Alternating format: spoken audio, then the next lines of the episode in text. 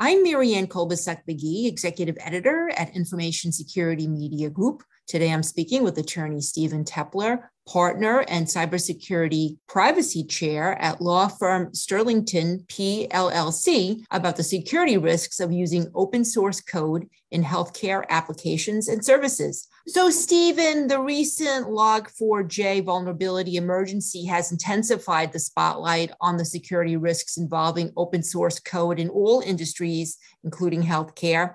Are there any top security lessons that you see emerging from this Log4j situation when it comes to open source code that is increasingly being used in healthcare applications and services? The short answer is yes. There is a huge importation or adoption of open source code across all sectors of businesses and enterprise.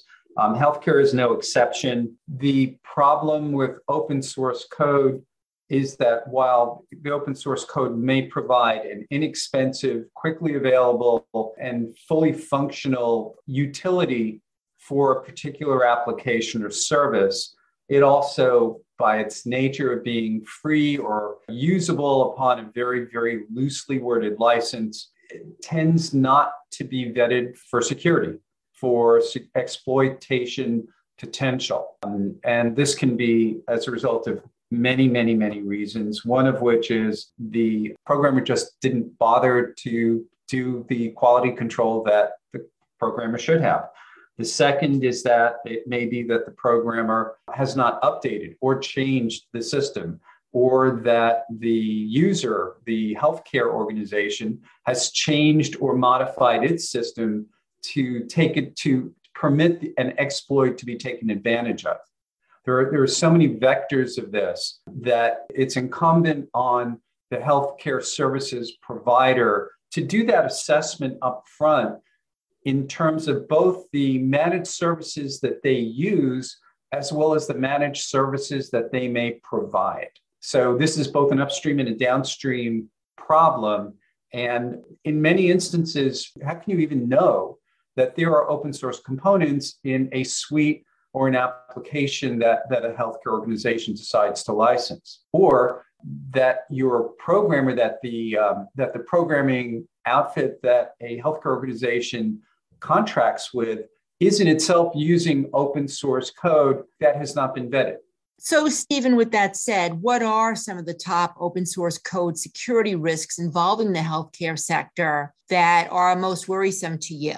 Well, if you look at Log4j, the ability of Log4j to actually help gain administrative rights in the system is kind of paramount. But any open source component which has the right to access or can be configured to access critical information or critical processes, and they can number in the hundreds, has to be looked at. What do you do? What does an organization do?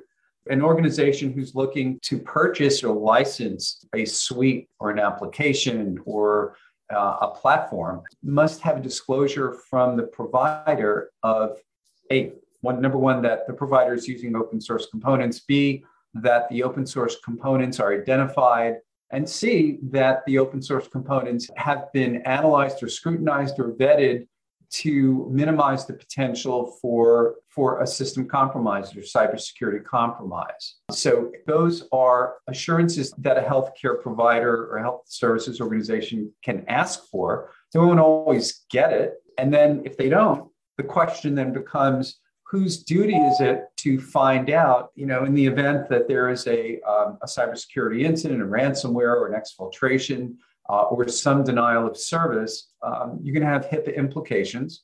You're going to have an investigation anyway, either through your regulator, through OCR, or through civil litigation in some way, or through a state regulator. And then you'll wind up having to do the same analysis regardless and look at everything post-mortem. So really, it's incumbent upon organizations to really look at what they're doing when they import, use, license, or decide in some way to access open source code, when that open source code either has access or could access sensitive information through the processes used by the organization. And I'm sorry for being so long-winded about it, but that's pretty much the universe that we're looking at right now. So, Stephen, we always see innovations in patient care technologies and services, and the pandemic has fueled the development of new applications, devices, other technologies and services, many likely relying on open source code. What are the top potential security and privacy risks you see related to this and the pandemic and the quick rush to release new products, especially products that don't necessarily need to get vetted by FDA or might not fall under the HIPAA umbrella? Even if the product is not regulated or the component is not regulated by the FDA, or although I think that's changing over time. You know, you and I have spoken about this quite often in the past. To my mind, security and functionality of code go hand in hand. It's not an afterthought to incorporate security after you build a platform or a service. So in the end, what are you looking at in terms of potential liability? You have civil liability if there's a data breach or a ransomware attack. You have not even OCR, not even for the federal regulators, but if you use open source code, and let's use a dire example, use open source code which permits the introduction of ransomware into your hospital system, and the hospital system freezes and either goes back to pencil and paper or pen and paper. But even if it does go back to pen and paper, certain services, diagnostic services, will likely be unavailable.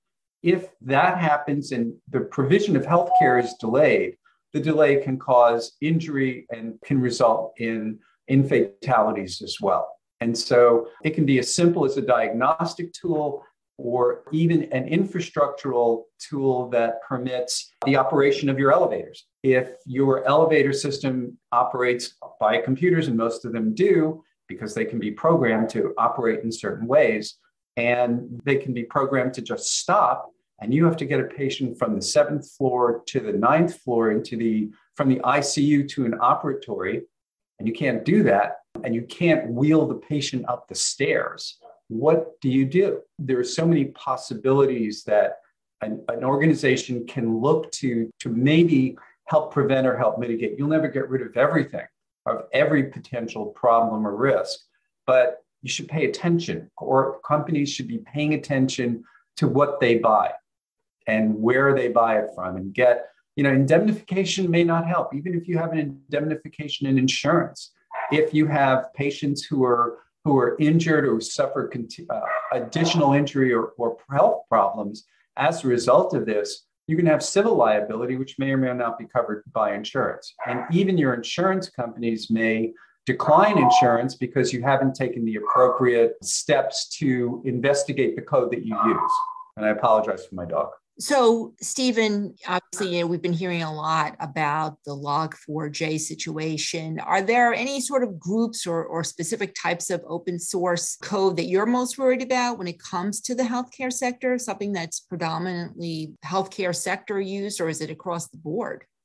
It's pretty much across the board. Log4j was a Java problem, and Java is pretty extensively used within the healthcare system as well.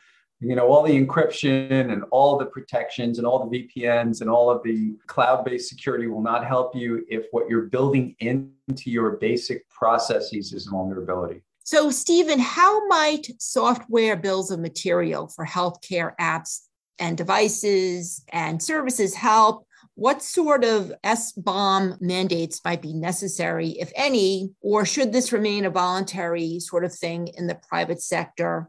We've been hearing a lot about SBOM lately. I think that having this be required might be a stretch. It might not. I think it's probably a good idea to have that kind of quality control and assessment required because of the implications and the potential consequences to public safety and individuals' health. But in the end, it's either going to be, as a friend of mine once told me, it's either going to be regulation or litigation, but we're going to get to the same place, because there'll be enough litigation to force the industry to take those moves. And when I say force, I mean influence them to really see that it really needs to be done. And if there's no regulation, there'll be litigation, which will tend to establish the standards, but it will take longer and it will you know, the consequences prior to the establishment of that standard by litigation is avoidable. Why? Why not? Why not do it earlier? Why not require it earlier? And finally, Stephen, any advice to the makers of these healthcare apps and other products that are used in the healthcare sector on how they can make their products less risky, especially if they do incorporate open source? When a healthcare organization starts negotiating for these types of platforms, applications, what have you, there should be technical experts involved in the negotiation so that if there is the disclosure about an open source code implementation, that implementation can at least be disclosed and vetted by the buyer, by the healthcare organization seeking to use or license the platform. At least give the healthcare organization the opportunity to assess it and say, well, you know, this class of open source code has been in use for a while, it's been vetted, it's been tested, but this category of open source code, maybe not so much.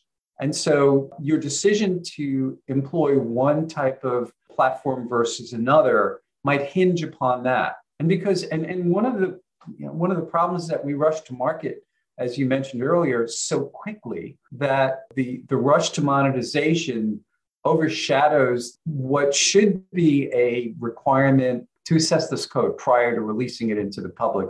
This is not like releasing a buggy version of Windows or Mac OS and then, you know, rushing to have a patch a week, a day, 2 weeks later. We're talking about, well, if the vulnerability becomes a 0-day and it gets exploited, you're going to have pretty serious consequences. So why not take care of business beforehand? It's in the power of the healthcare organization to negotiate this. It should negotiate it. It should have very strong technical and legal working together to make sure that they protect the organization. Thank you, Stephen. I've been speaking to attorney Stephen Teppler. I'm Marianne Kolbisak-Begi of Information Security Media Group. Thanks for joining us.